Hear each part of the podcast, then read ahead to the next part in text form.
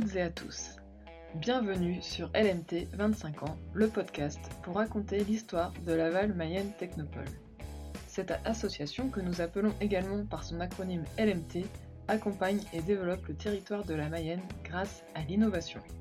Je suis Céline Goury, en charge de la communication chez LMT.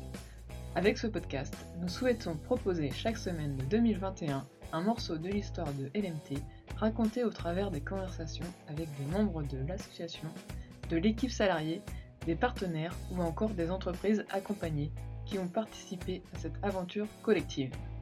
Alors dans les épisodes précédents, vous avez dû comprendre que l'une des activités de Laval Mayenne Technopole, c'est d'héberger des entreprises, et notamment euh, messieurs François Daubert et Guy Lebras en avaient parlé, car cette pépinière, appelée également euh, Maison de la Technopole, offre des services mutualisés et des bureaux pour faciliter l'installation des entreprises innovantes en création.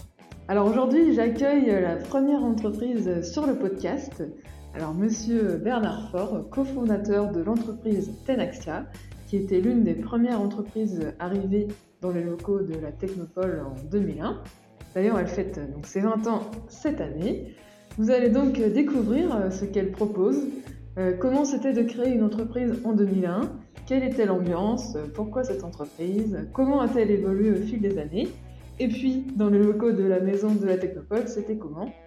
Alors une belle aventure que je vous invite à découvrir dès maintenant. Merci euh, Bernard Faure de venir aujourd'hui euh, sur le podcast de Laval Mayenne Technopole. Avec plaisir. Tu vas pouvoir te présenter qui Mhm. tu es et puis euh, il y aura une autre question, c'est peux-tu nous raconter les débuts de la création de Tenaxia? D'accord. Moi, je suis mayennais d'adoption puisque euh, je suis parisien d'origine et je suis arrivé en fin 97 en Mayenne. À l'époque, pour travailler dans une entreprise bien connue dans le secteur euh, séché environnement, je suis marié, père de quatre enfants et j'habite à Changé. Et en 2001, avec un associé parisien, on a créé Tenaxia, ici à la Technopole de Laval.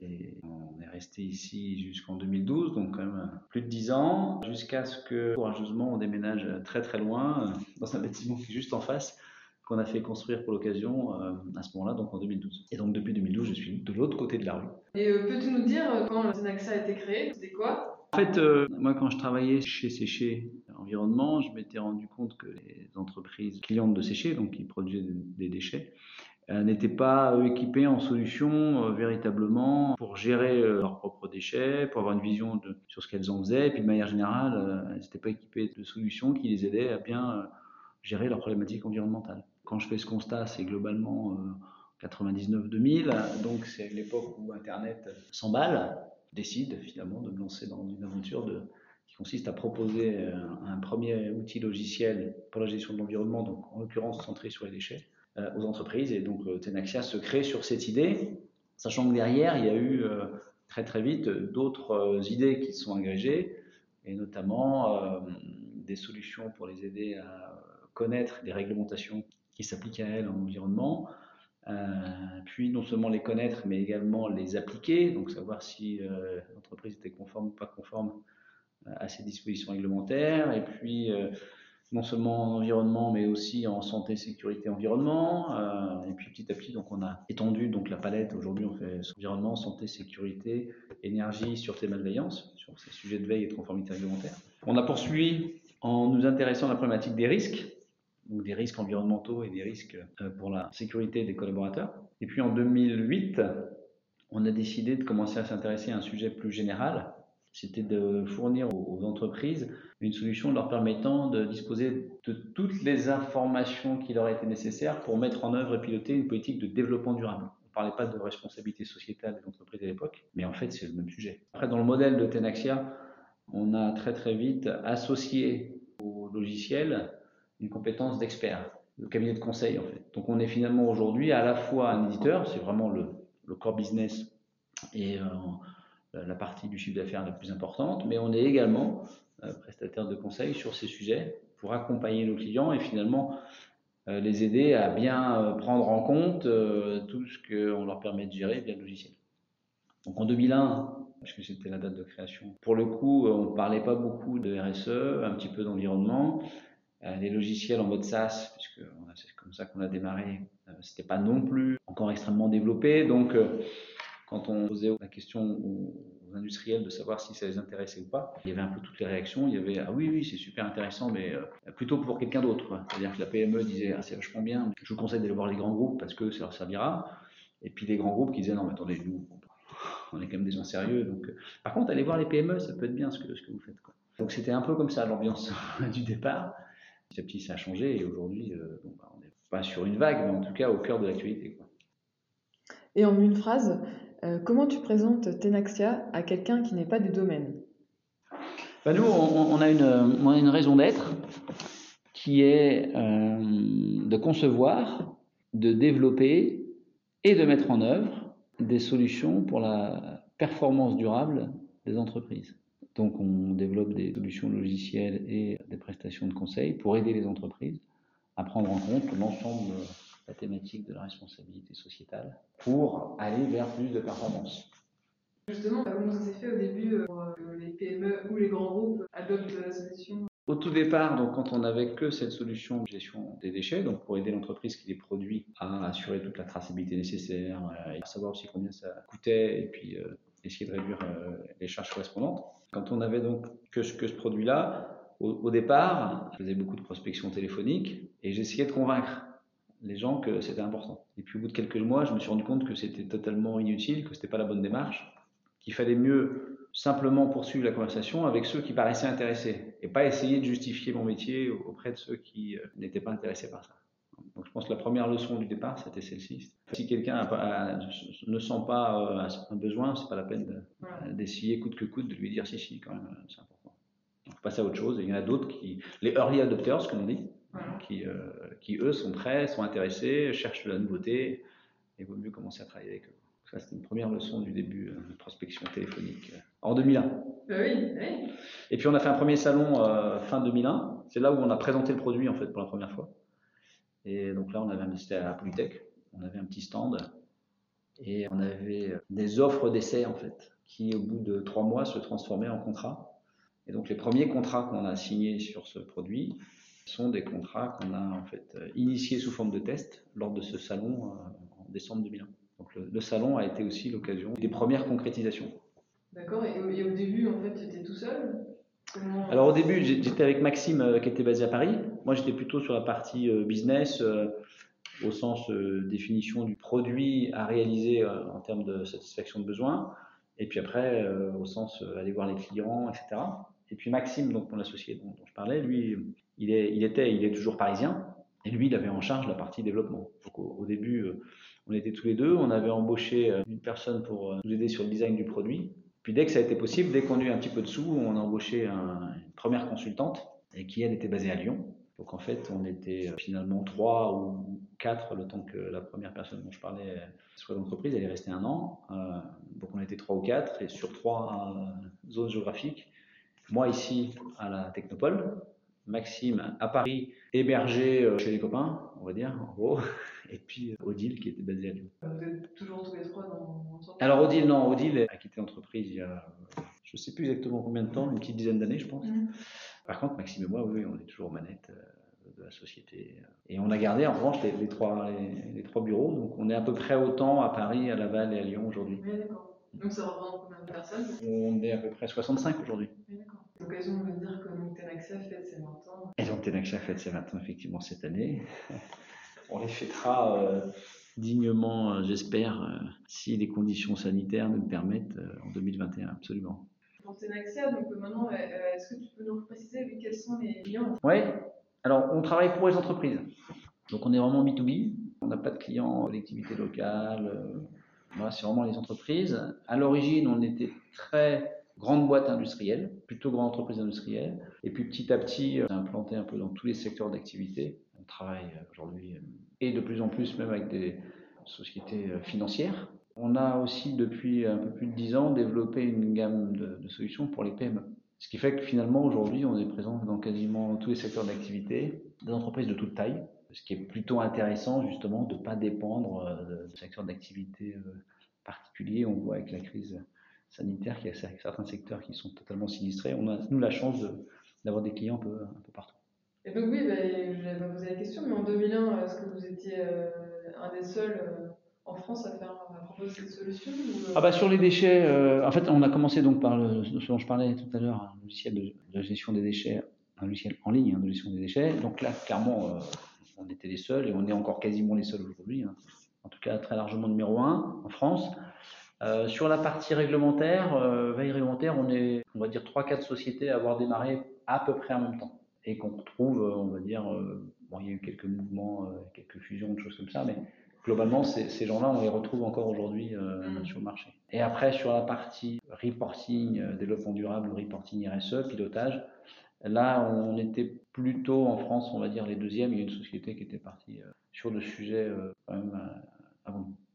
D'accord. Euh, et, est-ce que tu te rappelles comment tu avais connu la Technopole à ce moment-là? Je l'ai connu par l'intermédiaire de Guy, Guy Lebras, qui était directeur à l'époque. L'origine de ce premier contact avec Guy, j'ai un doute. J'ai un doute. C'est peut-être lié à un de mes voisins euh, qui, connaissant mon projet, m'avait dit euh, prends contact avec Guy. Je pense que c'est ça. Je suis pas sûr. Hein. C'était comme il y a 20 ans, un peu plus de 20 ans, mais pense que c'est un, de mes voisins qui m'a permis de, contacter Guy. Et puis après, avec Guy, le courant est passé et puis il m'a dit écoute, voilà, on peut faire quelque chose, on peut, t'accueillir. Allons-y et hop, c'est parti. Est-ce que tu dirais que toi, à ton époque, euh, il y avait beaucoup de personnes qui, voulaient se lancer euh Il y avait, il y avait, il y avait, ouais, il y avait quand même euh, une espèce de bulle Internet qui était incroyable. C'est-à-dire que quasiment tous les jours, on pouvait ouvrir le journal et, lire que des jeunes avaient levé beaucoup de sous pour développer quelque chose sur Internet il y avait quand même ça. Il y avait quand même ça. Après, euh, ça, si, je fais référence à ça, c'était 99. Ensuite, c'est sûr que euh, globalement, c'est, je crois, début 2000 précisément que les choses se sont un peu gâtées avec la bulle qui a explosé, les cours de bourse, les sites internet qui se sont effondrés, etc. Mais euh, on va dire que au moment où l'idée commence à germer dans ma tête, ouais, c'est clair y avait, y avait une sorte de délire ambiant. Monter une boîte sur internet, c'était un bout de papier blanc était valorisé 10 millions d'euros euh, comme ça. Euh, c'était assez fou. Quoi. Donc évidemment, euh, ça participait, je pense, aussi à l'émulation. Et moi, je me suis dit, bon, environnement, Internet, ah, c'est quand même deux sujets un peu sympas, on doit pouvoir faire un truc. Quoi. Comme tu disais, donc, vous êtes, Tenaxia est resté jusqu'en 2012 donc, dans les locaux de la pépinière de la Technopole. Oui. Qu'est-ce que cela a apporté à Tenaxia d'être hébergé à la maison de la Technopole? Pour nous, c'était d'abord, j'ai dire de manière égoïste pour moi, puisque au début, j'étais tout seul ici. Donc, c'est quand même un moyen justement de ne pas être tout seul. De ne pas être tout seul. Et puis, euh, tout ce qui était technique, euh, informatique, photocopieur, que sais-je, euh, enfin, toutes ces la capacité à recevoir du monde, tout ça était disponible ultra facilement. Donc, en fait, moi, j'ai jamais eu à m'occuper de, ces choses techniques-là. Et ça, c'était quand même très agréable. Et puis après, au fur et à mesure qu'on recrute du monde, c'est vrai qu'on recrute une personne, deux personnes, trois personnes c'est bien, enfin moi je trouve ça plutôt bien de pouvoir le faire dans un cadre euh, comme, celui-ci. Après, il y a des gens avec lesquels je suis euh, vraiment lié d'amitié. Hein. Je pense en particulier euh, aux deux fondateurs de Bayesia, qui sont installés à Technopole. Enfin, on a créé la société plus ou moins en même temps, à peu de choses près. Et j'en profite pour les saluer là, tous les deux, hein, Lionel et Paul. Et en fait, ce qui était sympa, c'était qu'on échangeait régulièrement sur nos avancées, sur les difficultés qu'on rencontrait. Et ça, c'était quand même très riche au-delà d'être euh, très sympa et de permettre de nouer des belles amitiés, en plus, c'était des informations intéressantes à partager. Moi, ça m'a donné plusieurs idées. Je pense que je leur en ai donné aussi. Et donc, au final, c'était ça. Il n'y avait pas, en tout cas, je, moi, j'ai pas vécu ça, mais je crois que ça n'existait pas vraiment encore. Un vrai programme euh, hmm. proposé par Technopole d'accompagnement. C'était plutôt de l'hébergement, mais de l'hébergement euh, plus plus, quoi. Et donc, bah, c'est pour ça qu'on est resté si longtemps. Sinon, on ne serait pas, on serait pas resté, puisqu'on est quand même resté plus de 10 ans. Alors, au début dans un bureau, puis après dans plusieurs. Et donc c'était sympa, ouais. Est-ce que tu as une anecdote à nous raconter euh, sur la technopole Oui, ouais, ouais, une anecdote. Une fois, donc j'étais dans mon bureau et puis euh, il y a une, jeune femme qui devait euh, ne plus être étudiante depuis assez peu de temps, qui rentre dans le bureau, qui cogne et qui rentre direct. Une surprise, je la connais pas, je dis bonjour, qu'est-ce que je peux faire pour vous? Et là, du tac au tac, elle me répond, je veux travailler avec vous. Et donc, euh, ah bon, super. Mais pourquoi, comment? Et puis finalement, bah, effectivement, on l'a embauchée et, euh, elle nous a rejoint euh, quasiment le lendemain, enfin en tout cas très rapidement, peu, de jours après. On s'est bien entendu, elle est restée jusqu'à ce qu'elle déménage ensuite pour des raisons personnelles et qu'elle quitte le coin. Du coup, elle a quitté aussi Tenaxia, mais, mais c'était marrant, je sais pas si elle m'entend. Karine se souviendra certainement de cet épisode. Après, j'avais pas spécialement besoin de quelqu'un comme elle tout de suite, mais, mais en fait, euh, son, enthousiasme et puis le fait qu'on a toujours plein, de choses à faire parce qu'on démarre, et puis après aussi d'ailleurs, euh, fait que bah, on est parti. Quoi. Mais ça, c'était dans le tout début euh, Ouais, j'avais déjà changé de bureau, donc c'était peut-être en 2003. Bah, est-ce que tu avais d'autres choses à dire? J'ai un peu résumé euh, l'intérêt que j'y voyais. Si le cadre, la verdure autour, hein, moi j'aimais bien parce que quand on crée une boîte, ben, on, est à fond, donc euh, je pense que régulièrement respirer un peu c'est bien et dans la journée respirer en dans ce cadre-là c'est sympa. Euh, je me souviens des fenêtres qui n'ont pas beaucoup changé à ce que je vois et qui s'en trouvent assez peu et ils pouvaient faire très chaud. Oui, je sais pas si c'est encore le cas, oui manifestement. Et sinon, selon toi, c'est quoi l'innovation? Je ne sais pas ce que c'est que l'innovation. Moi, j'aime bien la notion de créativité parce que ça se rapproche de la création. Donc, le fait de créer quelque chose. Moi, je me sens beaucoup plus créateur de quelque chose que développeur ou euh, industrialisateur de quelque chose. Donc, euh, créer, créer quelque chose, c'est forcément, enfin, en tout cas, c'est comme ça que je le vois, moi, créer des choses qui n'existent pas. Donc, ça, suppose certainement un processus d'innovation. Je me souviens dans mes tout débuts, euh, avant de créer Tenaxia, mon premier job c'était chez L'Oréal. J'avais, été voir un, des grands, un des patrons industriels du groupe. Et euh, il m'avait dit que lui, ce qui l'intéressait, c'était de, défricher euh, un sujet nouveau. Donc à l'époque, c'était le Kanban, des choses comme ça. Ce qui l'intéressait, lui, c'était d'aller dans les endroits obscurs et puis de, défricher des choses. En revanche, dès qu'il y avait trop de lumière sur un sujet, c'était plus son truc. Et je pense que la création, il y, a un peu de ça. On crée quelque chose sans, réellement savoir l'impact que ça va avoir, en espérant qu'il va être euh, important, mais, sans trop savoir. Et voilà, donc moi je suis plutôt attaché à, la créativité. L'innovation, c'est certainement le, on va dire, une forme de process qui euh, permet cette créativité, ça s'organise, certainement, l'innovation. D'accord. Qu'est-ce qui est important pour innover et réussir? Bah, Je pense qu'il faut de la persévérance pour, euh, pour réussir. Enfin, je pense qu'il n'y a, a, pas de vraie réussite qui ne soit pas durable. Et pour durer, il euh, faut persévérer. Il faut, que chaque jour, on soit animé de réussir. Ce n'est pas mm. juste une fois et puis après tout va bien. C'est vraiment chaque jour. rien n'est jamais acquis. Rien n'est jamais acquis. Je pense qu'il faut savoir aussi être humble, dans le sens non pas modeste, mais dans le sens de connaître ses forces, connaître ses faiblesses, pas se voir trop différent de ce qu'on est vraiment. C'est pas facile, mais que si on se trompe sur soi-même, je pense qu'on aura du mal à réussir. Après, si en plus on a un peu de folie, des idées, euh, une manière de voir les choses un peu différente des autres, bah, c'est plutôt intéressant aussi parce que l'idée c'est d'être un petit peu en avance sur son temps, pas trop. Si on est trop en avance, évidemment, euh, c'est peut-être les suivants qui réussiront, euh, mais il vaut mieux être un petit peu en avance quand même. Et, ça, ça passe par un, regard, pour se décaler, un, regard différent de celui de, bah, la plupart des, autres personnes au moment où on regarde la chose en question. Merci Bernard Fort d'être revenu sur les débuts de l'entreprise Tenaxia, une entreprise qui s'est bien développée au fil des années. Nous avons reçu une belle leçon de prospection et c'est intéressant d'avoir ce retour. Je pense notamment à tous les créateurs et créatrices d'entreprises qui démarrent et qui nous écoutent. Pareil, euh, je pense que c'est important lors de la création de pouvoir accéder à des services de la pépinière. Ce sont des soucis en moins à gérer. Cela facilite l'arrivée de nouveaux salariés, euh, les bureaux sont modulables et j'ai noté l'importance de la verdure aux alentours. Oui, il y a 20 ans, c'était une toute nouvelle zone où il n'y avait pas grand-chose. Comme le précisait Bernard Faure à ce moment-là, la partie accompagnement euh, n'était pas euh, autant formalisée qu'aujourd'hui, dans le sens où, selon le stade d'avancement de votre projet ou entreprise, LNT propose des programmes d'accompagnement spécifiques pour vous permettre d'innover et réussir. Vous découvrirez d'autres entreprises dans les épisodes à venir. D'ailleurs, Bernard a tendu une perche au fondateur de Beyesia que je vais contacter. Et la semaine prochaine, je vais vous retrouver avec euh, l'un de mes collègues, monsieur Nicolas Chanel, qui lui aussi est arrivé dans les locaux de LMT il y a 20 ans. Et je peux déjà vous dire qu'il a de nombreuses choses à nous apprendre sur l'innovation en général et sur la filière agroalimentaire. Alors, à la semaine prochaine! Pour être sûr de ne manquer aucun épisode, vous pouvez inscrire votre email sur lmt250.substack.com. En fait, c'est un lien à retrouver sur le site laval-technopole.fr. Vous recevrez ainsi un email tous les lundis à 17h. Ces podcasts sont disponibles sur vos plateformes de podcast préférées ou bien sur la chaîne YouTube Innover et Réussir. Alors abonnez-vous pour ne rater aucun épisode. Enfin, si vous avez des questions à poser à nos invités, Je m'en ferai un plaisir de les relayer. Pour le faire, c'est très simple. Vous allez sur laval-technopole.fr où vous retrouverez la rubrique podcast 25 ans.